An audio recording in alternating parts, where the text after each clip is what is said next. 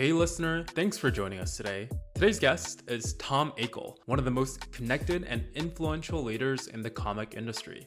The projects he's touched over his career have come to delight fans over every medium imaginable, from producing Jersey Shore at M T V, to leading Webtoon's stunning expansion as its former editor-in-chief, and now helping digitally native comics physically get into the hands of fans all over the world as the C E O of Rocketship Entertainment. We talk through his decorated experience in the media space and how it has shaped how he thinks about content and helping creators today, learn about what it was like in the earliest days of Webtoon when it was forming its identity and he was shaping its portfolio of content, and talk through Rocketship's mission and what to expect from it this year and beyond. We learned a ton from our conversation with Tom and hope you enjoyed it too.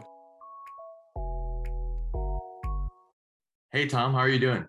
Good, good morning. Good morning, and thank you for joining us. Uh, I'd love to dive right in. So tell us a little bit about who you are and what you do now at Rocketship.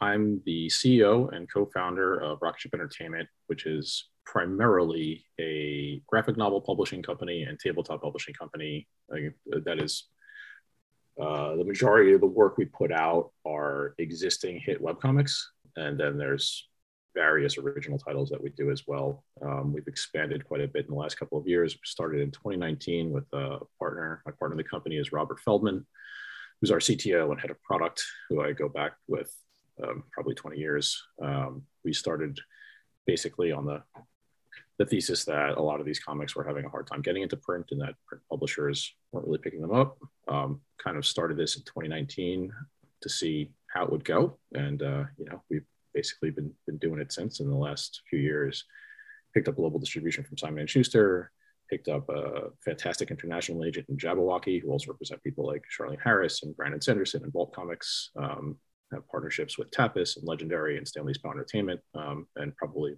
uh, more to come, I think, that I can't talk about yet, but uh, soon.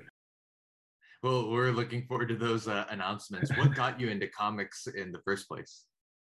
I feel like, like anybody in the industry, I grew up on them, right? So, um, you know, very vivid memories of, uh, at first, my parents giving me their comic collections of, you know, whatever they had lying around that survived their childhood, uh, reading those. And then uh, I think when we, we moved around a couple, a few times when I was young, really young. Uh, and then when we settled in where we, where I, where I grew up uh, in my, in my youth on Long Island, um, there was a comic shop opening up recently right up the street from our house. So that became a, a weekly destination, you know, saw it was there, begged my parents to take me in, and then just buying comics every week all the way through, you know, from grade school to high school, um, you know, all the way through, you know, the big image boom and, and like everyone, you know, Marvel, D C, and at the time, the indies then were like First Comics, a lot of Judge Dredd in two thousand A D stuff, um, you know, wasn't a lot of manga in the States at that time, but certainly had the whole collection of Wolf, Wolf and Cub. Uh, you know, I, I feel like if you speak to anybody my age in comics, we're all going to have the same story about, about that. Well, your career is very interesting. I was, it's one of my favorite recent LinkedIn stalks. I just love how non-traditional it is and how many twists and turns it takes. And I'd love to understand how the beginning really influenced where you are now. So right out of school, from what I saw, you were a professor. Is that right? Well, n- not exactly. So going back a million years, out of undergrad, I worked at, which isn't on my LinkedIn, uh, I, even though I was there for a couple of years, uh, I worked at Publishers Clearinghouse. It's just so long ago, I don't keep it on the resume anymore. Uh, but uh, I was in marketing there, and it was sort of working there. And I really love the people I work with, but the work itself I didn't enjoy. And I think that was, uh, and I knew I always loved content and entertainment. And I had double major in marketing and film at Long Island University um, for undergrad. And after a couple of years of doing, you know, being a marketing analyst, I realized I really, really hated it. I, I enjoyed doing marketing to some extent, but that as a career for me was not a fit, and I wound up leaving. But that was the first impetus for me to sort of try to explore how to get back into entertainment. And then from there, took on odd jobs, taught myself H T M L and web design and Photoshop and Illustrator uh, just on the side before I could eventually build up enough of a portfolio to Uh, taking continuing classes and, and get into a school like Parsons. And then out of Parsons, um, I taught, but I, when I was teaching, that was at the same time as that I worked at Viacom. How was your experience at Viacom? So it, it seems like you worked on a lot of mobile apps, mobile design at that time. What was that like? That was awesome. I see a lot of parallels today uh, in what's happening in technology to that time in uh, the very like, nascent days of mobile media. Because when I started there, I was the first, uh, you know, head of content for or senior producer, for lack of a better term, of uh, mobile for a brand like that. Before that, there was just the, the, the uh, my supervisors who had brought me in to Viacom were overseeing like, you know, kind of broad strokes of the business, you know, getting deals done with Virgin Mobile back when that existed and things like that, mm. and, and producing some content. And then I was the first dedicated producer to oversee a brand at Comedy Central. Um, and you're talking like slide phones, flip phones, you know, Snake was a popular game at the time. If you're, you know, I mean, J two M E and Brew apps. I mean, this was super, super early days. So uh, it was awesome. I mean, I, I love being, you know, a part of, you know, bleeding edge technology like that, you know, especially as it, you know, converges with content, because it was just every week was kind of something new. You know, it was like, oh my God, the phones are going to have video capabilities now. Verizon Vcast is launching. What are we doing? Are we producing new stuff? Are we going to get the Daily Show on there? You know, and then, you know, what new games can we do? All right, the comp- capabilities have increased, and you know, across the board, doing ringtones and wall- everything, ringtones, wallpapers, S M S apps, I V R apps, you know, Brew and J two M E apps and games. You know, the, I produced the first ever streaming app, I think, in the U S. Um, wow, which was a Brew and J two M E app for uh, Comedy Central. It was called Comedy Central Takeout, uh, and that was, you know, super, super early on before, you know, where we are now, obviously, where that's the dominant form of video consumption, right? What was it like to be on the bleeding edge of technology and content? I guess maybe to start, what was it like working with all these different parties? Because I'm sure on the content side, people were like, well, T V and cable are the king for us right now. And you're looking at all these things that are coming out and thinking about the shift. So what was that like? Uh, you know, in any giant organization like that, you know, you, you guys were at the Atlantic. It's sort of like, it can be challenging and fun at the same time, right? Because you're you're spending a lot of time doing education to, to a lot of your colleagues who don't understand the space, you know, and even though it was very, very successful and we were making, generating a, a lot of revenue for the company, it's still at the time, you know, it is small in comparison to something like the scale of, of a network, right? Um, and anything disruptive, which, you know, mobile was extraordinarily disruptive to the television industry, um, you know, it, it's going to be met with with some level of resistance, right? Um, mm-hmm. So I wouldn't say like it wasn't that people didn't want to do this. Everyone was excited about it. It was always just sort of like, what's the balance, right, between what we're going to do here and what we're going to do online and what we're going to do on air. Uh, so navigating that, and especially with a big brand like that that had at the time, you know, a, few, a couple of mega hits uh, on air. Um, that becomes that becomes tough sometimes. Whereas like at Spike, a little easier because uh, they frankly just didn't have the mega hits. Um, so once when, when at a smaller network, it was a little bit easier to sort of get people on board with like, well, let's try this. And everyone's like, yay, throw it at the wall. Um, but um, yeah, and then the, the sort of other, the flip side to that was with the consumers, um, which like, this is another place where I see a lot of parallels with, with technology today is that uh, it's funny because I follow the N F T market and particularly the the ideas of the scams, right? Um, and there's there's I think probably there's this obviously everyone articulates this in sort of two schools. Is there's the scams around what N F Ts are as um, just as a as a product and a and a monetary vehicle, and then there's people actually stealing other people's content and throwing it up as yeah. an N F T and selling it, and those you know which is. Uh, Those people should be prosecuted. Uh, but that reminds me very much of the early days of mobile content when we were doing subscription apps. Um, and there was, you had to, you know, you'd have someone uh, sell, we would have Joke of the Day as a subscription app on Comedy Central. And then somebody else would have Joke of the Day as a subscription app from who knows who this person is. And they would trick you into charging six ninety-nine a day, you know, and you have to triple opt out of this thing through some convoluted, you know, mechanism to make sure you're not getting ripped off. Um, and there was a lot of that happening in the early days of mobile. So like, you know, I, I see a lot of that now as like technology is shifting more into like the N F T space and the crypto space, which I think is inevitable. But, um, you know, that time for content was, was really, really similar. Uh, just that we didn't have social media to sort of amplify voices around it. After Spike and Comedy Central, you worked at M T V for a while. What was your role like there?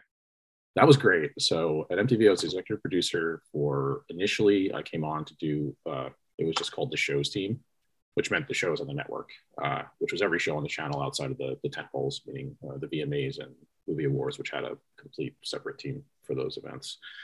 Um, that was great. I mean, we were doing the same thing, apps, games, original series, behind the scenes, you know, working much more closely than I had at Comedy and Spike with the showrunners um, and the on-air development teams to create all the content you would see for every single show on the network.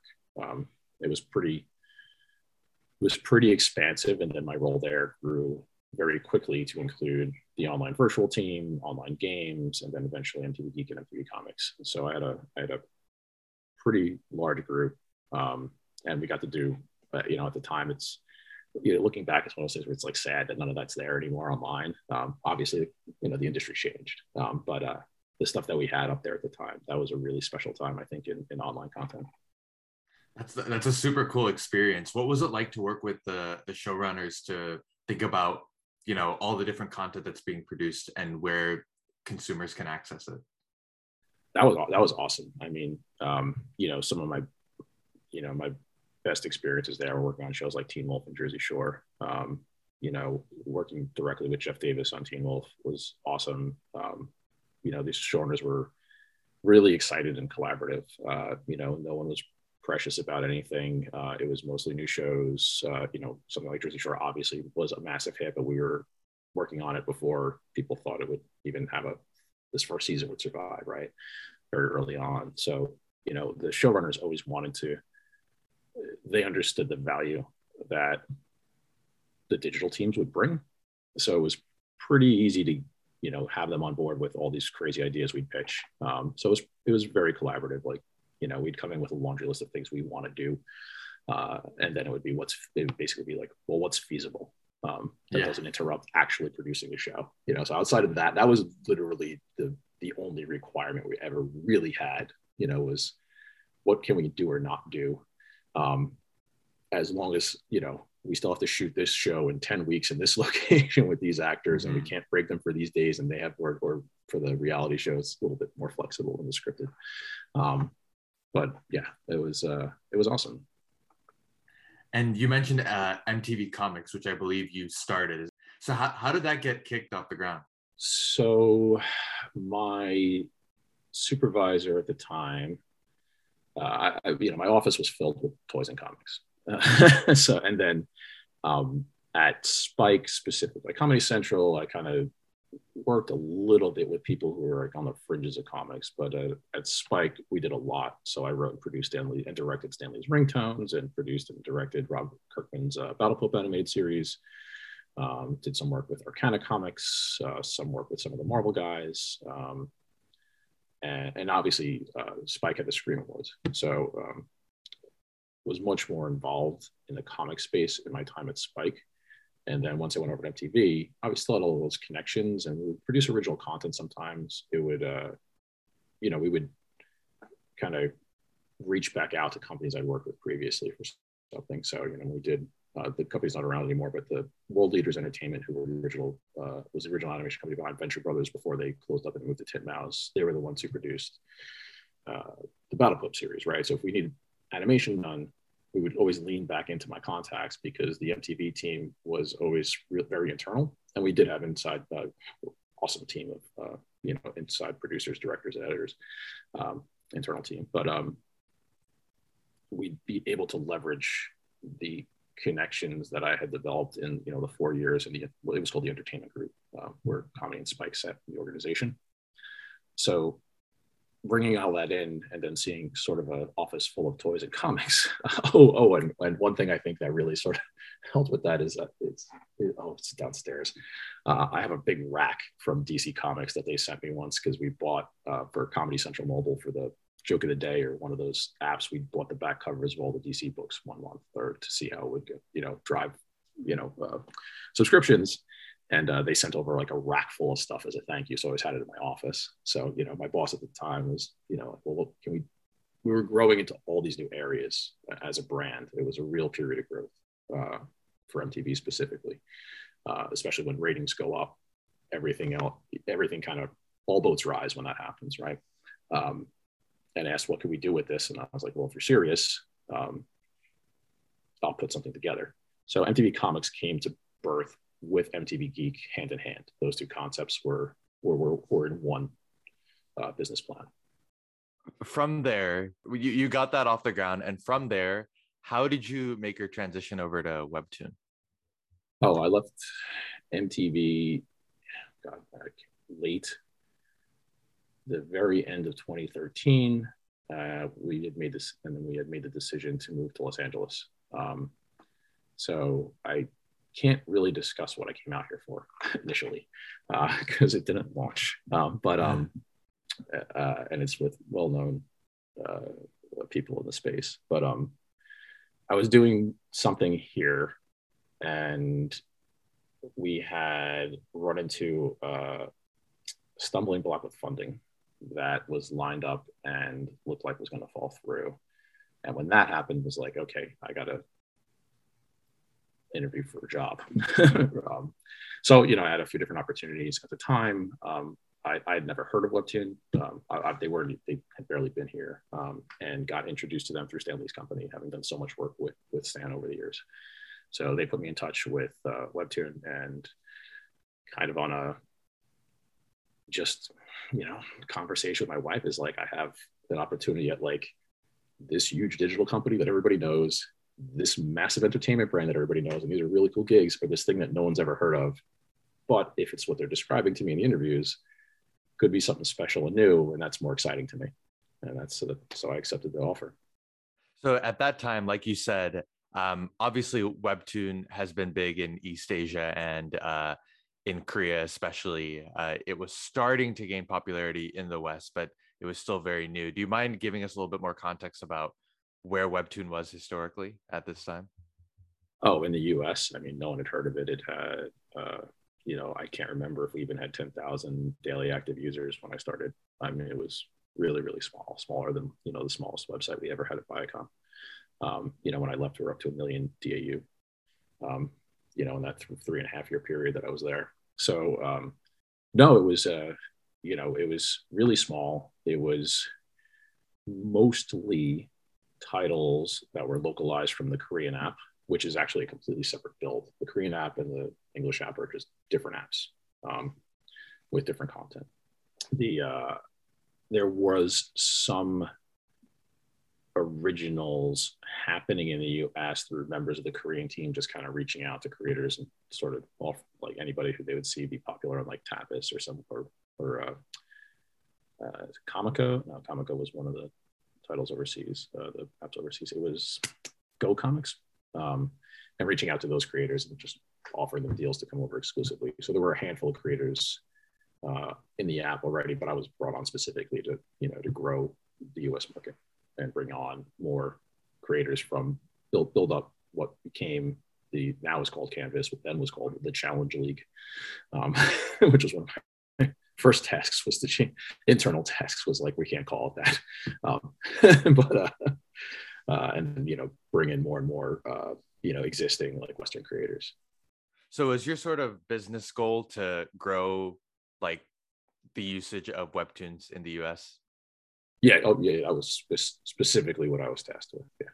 In terms of a metric standpoint, what were, what sort of metrics did you look at to kind of guide you to make sure you were on track here? The overall goal was always D A U, just D A U, D A U, D A U. How many people are using the app every day? Um, you know, fairly similar with a lot of sort of tech startups too, right? Uh, then, you know, individually, we look at like weekly unique readers. You know, this, it's no different than you would selling a comic in, in your local store. How many people are picking it up, looking at it?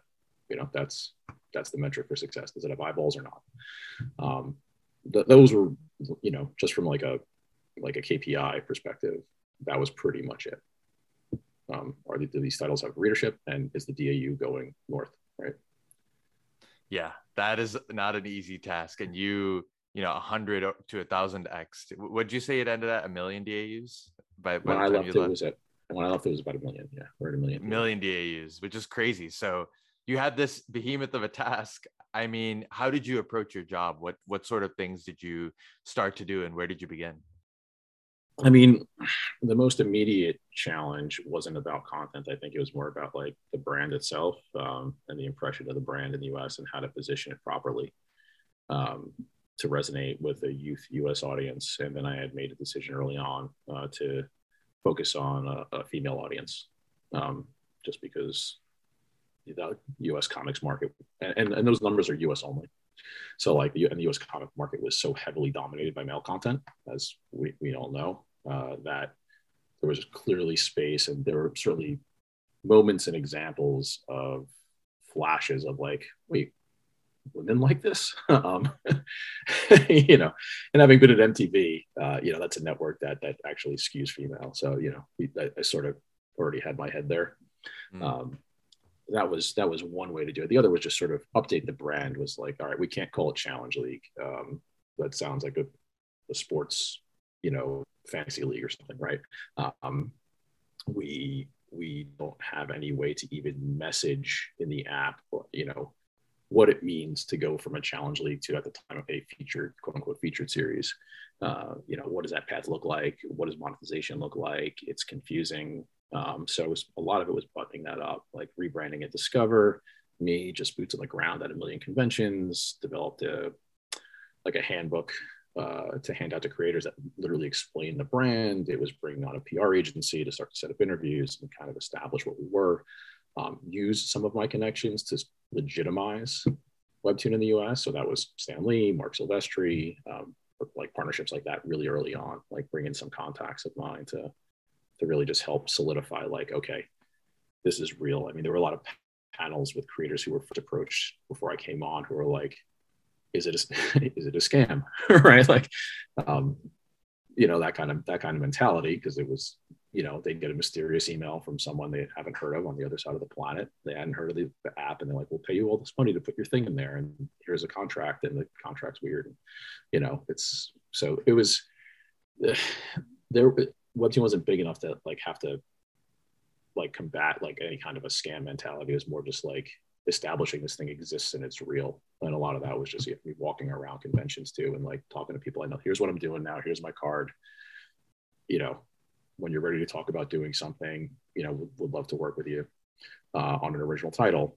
And a lot of that too is, you know, creators are, that took time too, because, you know, creators rightfully are fickle about where their content might live, and uh, sort of resistant to be like, I'm going to be on this thing no one's heard of. I don't want my stuff there. I want to publish an image, right? Like, um, so it took a little time to like build that up, and you know, that was a lot of convention presences. Um, you know, we did a really large exhibition at San Diego Comic-Con uh, my first year, just being a few months in. We pulled that together fast. Uh, and took over. If you've been to San Diego, there's a restaurant called Lou and Mickey's that faces the convention center. Um, there's photos of this online you can find easily.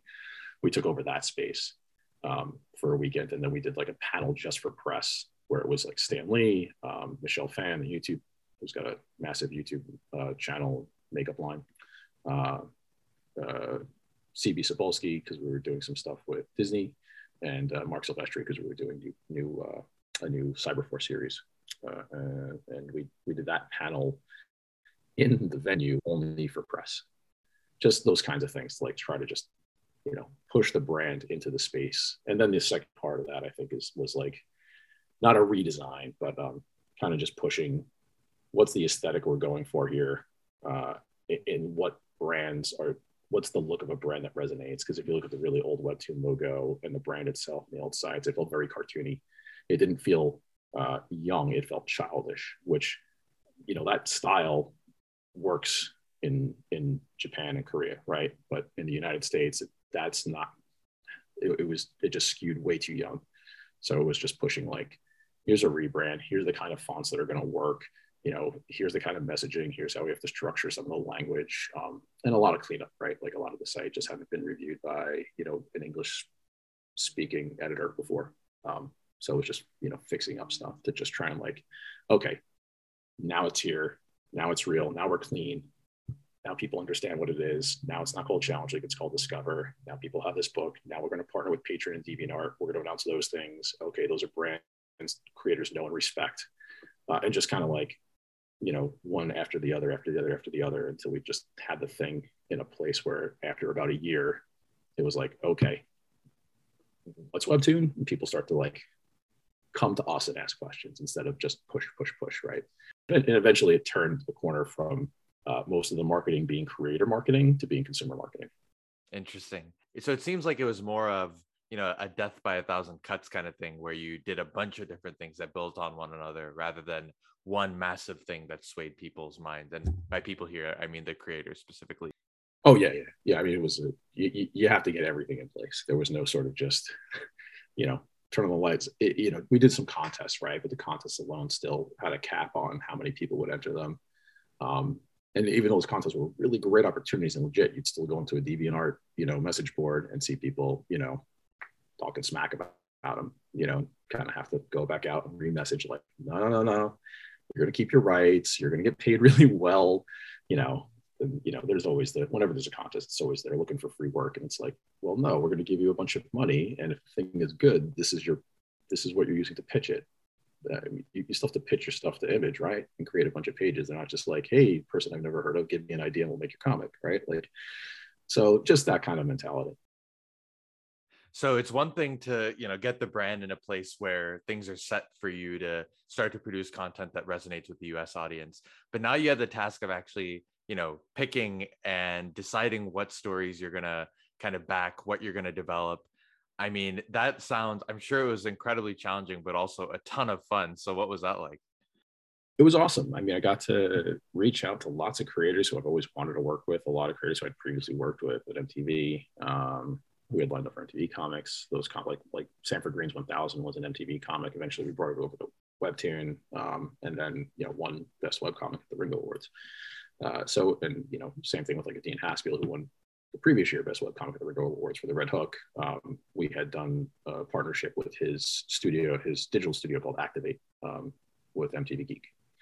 Uh, so it was a lot of like getting to really explore in a more proper full time comics role, what could be done with all these creators who I always sort of wanted to work with and, and, you know, got content off the ground to some level at M T V and use, leverage all of the, all of the relationships that we had, you know, built over the years at M T V Geek, because that was a very, very big site um, that, you know, that had, uh, you know, about a million and a half uh, monthly average users um, by the time I left.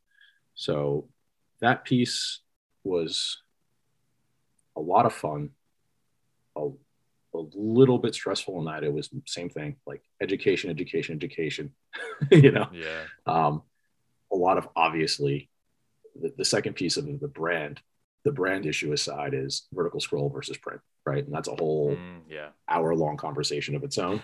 um, but, and then, you know, curating more content out of Discover, as it was called at the time, like pulling, you know, and, and putting together more sort of just processes in terms of like how we're going to greenlight content, what we're looking for, um, you know, it, it, and it became something where we kind of, it got to be, uh, it, it was a little bit of a free-for-all for a while there in the beginning and just sort of, you know, structuring that so that, you know, we had like, eventually it was like, well, what, we're greenlighting enough content. What is the marketing, you know, we, we are reliant on the marketing team to some extent. And we had a great marketing team there at the time. Uh, and it was, well, let's let the marketing team greenlight one series every time we do a round of green lights. Um, and that's how Lore Olympus got greenlit. The marketing team chose Lore Olympus, which now is one of the biggest, most popular comics, period, digital and print. It's one thing for you to go to your, you know, existing relationships and be like, okay, I know these people are going to kick ass. Like they're going to come and make a great uh, webtoon for our platform. You mentioned, you know, how do we look for something? And it's interesting that you worked with marketing to pick Lore Olympus. So uh, I'm curious, like, what would you look for to be like, okay, this is really going to resonate with the audience that we've started to understand from the marketing perspective? So on platform, it's easier because when you're looking through Discover or Canvas, you can see how frequently they're updating. Do they have traction? Do they understand the format? Is there like already a basic idea here that works? Um, you know, you can do a talent evaluation, uh, you know, on the art and the writing. So it's it's much easier to see something when it's already being uploaded and gaining traction and be like, well, that clearly works. um, so let's pull that. So, you know, pulling content off Discover, you know, and obviously, you know, a lot of the huge hits have come from there, like Let's Play, you know, came right out of Discover, but it was it was evident really early on how talented, you know, Leanne is, right? And and the series got traction very quickly. Um, that's not as hard as pulling content from other sources. So then, you know, the other place we get content was me, no joke, like scouring artist alleys, buying people's books that are unpublished or talking to creators. I, like that's how I met Monica Gallagher, right? Was uh, um, I had bought, oh God, I'm blanking on the name of it now. I bought, she had done a, a series of short comics that were actually already vertical, um, just page turns. So, you know, just, just seeing that New York Comic Con, I picked it up from her and then later on, you know, reached out um, when we were looking for an artist for a project that eventually became Boo at Six. Um, and in the meantime, we had done Assassin Roommate. Yeah, it's it's more about like, is there consistency in what they're doing and what they're uploading? Is there an art style that we think is going to resonate with a fourteen to twenty-four year old audience? Um, and then, you know, I would maintain a matrix of, you know, genres and content types that we're looking for and say like, all right, we got to plug these holes, right? So like, all right, do we have enough romance? Do we have enough action? And, you know, even though we were, we were intentionally skewing female, eventually we wanted to like, you know, steer the ship back into like, all right, now we want to be much broader and, and all encompassing in terms of genre and format. Well, not format, format's always, always vertical, but in terms of genre. Um, and I guess between like short form comedy and long form narrative. Uh, which leads heavily long-form narrative because that's easier to gain traction when you have a hook at the end of every episode to get back to. And then it was, again, just education with creators, you know. Um, a lot of it was, you know, the, the creators who uploaded to Discover have more of a natural knack for this, I think, because they are already in it. So they're already used to reading everything on the platform because they're already there all the time. And they see how to build an episode up with a proper, basically hook, right? So in terms of like pacing and cliffhangers, it's the same reason why all, we all wanted to binge right, Breaking Bad and why we binge Ozark or whatever it is that we're watching on T V is, you know, what's that cliffhanger? What are you teasing? And then how are you structuring your story from week to week? You know, and, you know, trying to need a tutorial team on that with a big board of, you know, your A storyline, your B storyline, your C storyline, when this element gets introduced, um, and just running through all that. One last thing on Webtoon before we move over to Rocket Ship. Uh, you mentioned the Patreon integration, um, and you talk about, you know, or have talked about the importance of providing, you know, more financial opportunity for uh, Webtoon creators. So how did that integration come about? And, you know, what was like the genesis of it?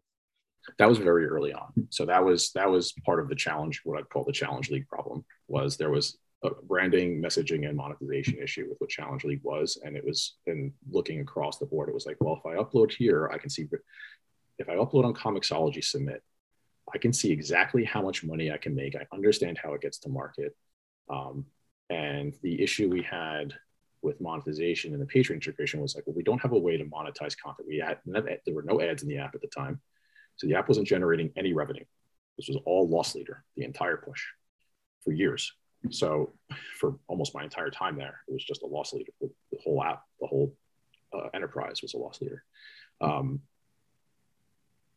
but we can't be asking people to upload here without any idea of how they can make money, only with the vagueness of, I can go to featured and then I know I can make money, but I don't even know how that happens. So the idea of basically a tip cup idea, or what Patreon was already doing, was like, well, what if we can integrate something like Patreon into the app? So at least they can say they get this many, you, you can see, right? We could put the button right on the page, which we did. And we worked closely with Patreon. I'd go up there in San Francisco and, you know, you built, they built an A P I, we put it into the app so we could display how many patrons you have and you could support your favorite creators. And then on top of that, we launched a program where, and advertised this heavily, and same thing, I would go around, this would be in the booklets I'd hand out, and do, I would do panels at all the conventions about this, was, how if you upload and you hit these certain tiers, we will just pay you money. So, you know, there were creators making five hundred bucks a chapter or a month or whatever it was at the time. You know, I think the initial pool that we put out there, we didn't even touch this number. It was like three and a half million dollars or something, um, you know, and, and a bucket of a bucket of money for creators to just go get. Uh, and that that's what really helped build that, because, you know, without the Patreon piece, you know, I think Challenge League, no matter what we called it and how we branded it, would still sort of flounder, because it was always going to be like, well, I don't understand how I can make money here. Well, from there, you spent three years at Webtoon and you start your own thing, Rocketship. Why don't you tell us a little bit about the problems you're trying to solve for comic creators with Rocketship? Yeah. So, I mean, one of the things that was, you know, sort of painfully evident um, when I was at Webtoon is that a lot of the industry still didn't respect it at the same level as print comics, which was really frustrating, right? Because, you know, it, now that that myth has been dispelled, right? But like at the time, it was, no one believed these titles were at the same level, we'll say, as anything coming out from the Western traditional publishers. And uh, therefore, it was really difficult to get Western publishers to think about Webtoons as something to publish. At the same time, Webtoon internally had no interest in print publishing. I'd brought it up a million times and was pushing it hard, but couldn't get traction internally either. Um, so the company didn't want to do it. That was one thing. Um, and the print publishers are, weren't interested in it. And you don't, I mean, you know, even outside of Webtoon, there have already been hundreds of massive hit webcomics at the same tier as the top series on Webtoon, you know, like a lot of them. The dinosaur comics and Heart and Brain and Cyrus Scribbles were already massive hits. Uh, you know, also, well, I think Heart and Brain came along while we were there, but you know what I mean? Like there's tons and tons of, you know, Order of the Stick, right? That was when I was at M T V Geek, that did like a one point something million dollar Kickstarter, if I recall. Um, so there's always, there always have been these massive, massive hit webcomics that just don't seem to be taken seriously by print publishers or put into print. And then the creators themselves, especially the webcomics creators, by and large, there's certainly those who, like Nick Selleck, who build their own empires, right?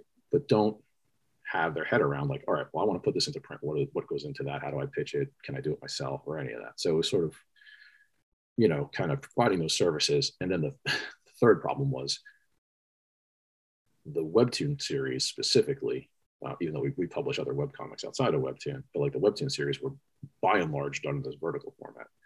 And reformatting that for print is no joke.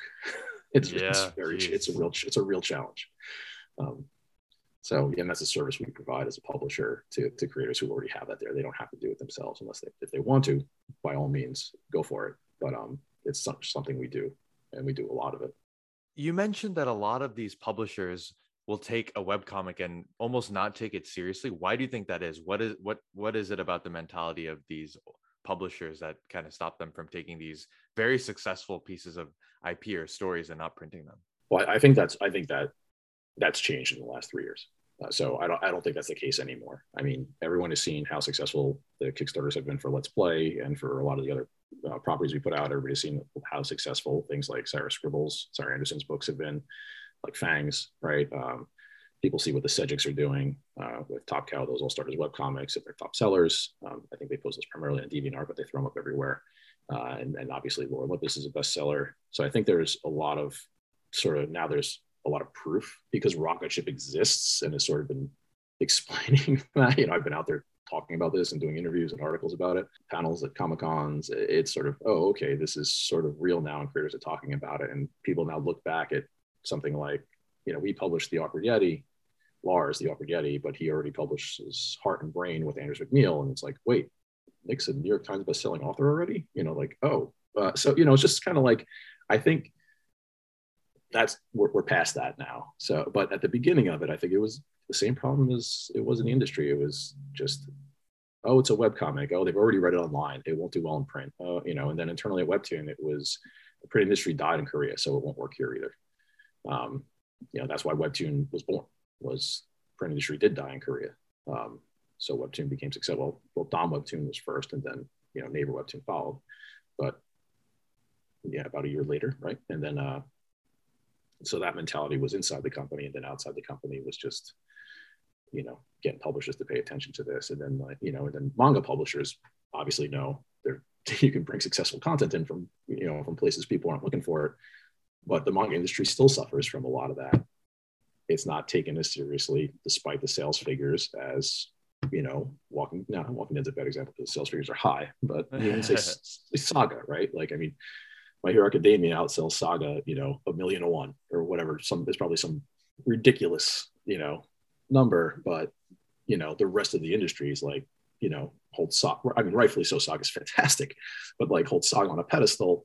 And My Hero Academia is something that like, oh, their kid brother reads and it's just a niche thing, right? Despite what we all know My Hero Academia to be. So what do you look for in terms of creator or story when you look for someone to be a part of Rocketship? Do they come to you, or are you finding people that could be good fits? Both. Mostly these days we're getting submissions uh, from existing webcomic creators now that we've been around so long and have a sizable catalog. A lot of it initially was me just chit-chatting with people I've worked with in the past um, and saying, hey, we're doing this.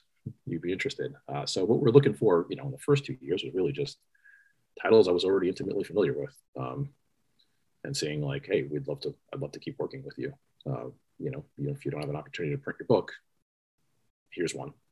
uh, so that was, that was pretty easy. Now it's, if it's a webcomic, you know, I'd say the thing we look for is quality, right? So there's no one genre fit. We have a lot of romance books, obviously. Uh, we have sizable amount of action books. We have, you know, Ryan Benjamin's Brother Spawn. We have Fabian Nises and Riley Brown's Outrage. We're putting out Back Channel, which is the book I did with Andy Tong and Stan Lee. Um, I'm going to blank on some, and Urban Animal uh, by Justin Jordan and John Ammer. Uh, yeah, so like we, you know, then we have, you know, a series of humor books, which is Lars the Old and Adventures of God and Undead Ed, and there's more coming there. So, and we're going to do more horror. I can tell you this, we haven't announced it yet, but uh, we, because I saw you already uh, interviewed him, was we just signed Witch Creek Road. Oh, awesome. We love Garth. And with, yeah, I just uh, say you just, yeah. I saw you just interviewed Garth. Yeah. Um, so we'll be putting out Witch Creek Road, uh, but you know, we're, and we're building more horror titles, but um, it's really just about like, is it, is it really good? And does it have a home? And then outside of that, it sort of doesn't matter. Like we're not, you know, and I'm not anti-superhero either. Just that just hasn't ha- happened to been a thing, right? We're so happy for Garth and uh, and Kanan. And before we move to our rapid fire round and close this out, uh, what does the future of Rocketship hold? We're launching tabletop games this year, so there's going to be a lot of that. Uh, the first two are Brothers Bond, which is based on Ryan Benjamin's Eisner-nominated series. And the second uh, we announced in December, which is Stan Lee's Genesis, which is the first ever Stan Lee tabletop game. Um, wow, that's awesome. That, uh, I'm designing that game, and we're, along, just coincidentally with Ryan, because I do a lot of work with him, Ryan's going to be, Ryan and I are creating two hundred original characters for that title, uh, for the game that we're working on until one in the morning every night these days. Uh, so there's that. We have, we're having our largest retail release this year because we had just signed with Simon and Schuster last June, so retail is really ramping up. We're finally, we just got listed in Diamond pretty recently, um, and got that buttoned up because uh, Diamond had, you know, everyone had issues with the pandemic, so everything got delayed for everybody. But um, so that's finally on track. Uh, we're going to have titles in foreign languages, so we'll have some announcements for that this year.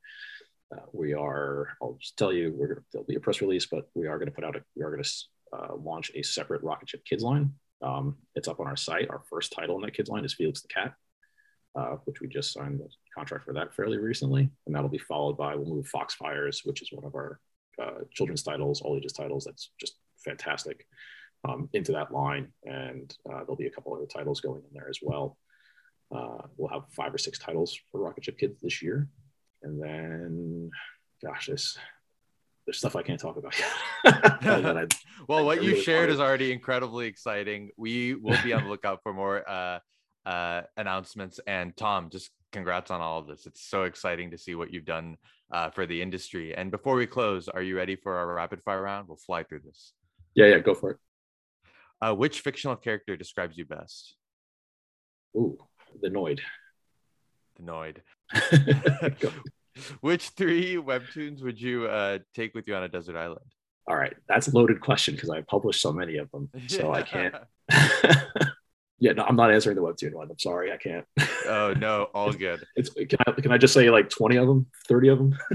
This one might be a little contentious too then. If you could ha- if you could pick a creator to have dinner with, who would it be? Oh, well, I've had dinner with every creator I work with, so that's an easy one. Who could I, who would I have dinner with that I haven't been able to have dinner with, the creator? I think it would probably have to be somebody like um, Alan, Alan Moore, or, you know, mm. so, someone sort of old school and legendary who, you know, I, I've been, I've had this sort of, I've had a, you know, a very, you know, lucky career in that I've gotten to work with and uh, spend time with a lot of, you know, people in the field who I deeply admire. So it would probably just have to be somebody who's like really, you know, kind of far away from what I've done, but still has stories of the past, I think, where I could learn a lot. What's the most memorable scene from any comic or webtoon that pops into your mind? Webtoon, uh, well, only because I just read it a few days ago, was the latest chapter of Let's Play, which was hilarious. I don't want to spoil it for anybody, um, but that was one of my favorites. And then finally, if you could hang out with one fictional character, who would it be? Ooh, that's tough. Hang out with a fictional character. Who would it be? I'll go with Bowser. Bowser. Wonderful. Well, Tom, thank you so much for taking some time. And listener, please check out rocketship ent dot com. You can check out a bunch of wonderful comics there and look for any new updates, as Tom has mentioned. Tom, thanks once again. Thank you so much for having me. Thank you for joining us today. If you have any feedback or want to be featured as our next guest, please write to us at pixels and panels pod at gmail dot com. If you enjoyed the show, don't forget to subscribe, like, or give us a five star rating. See you all next week.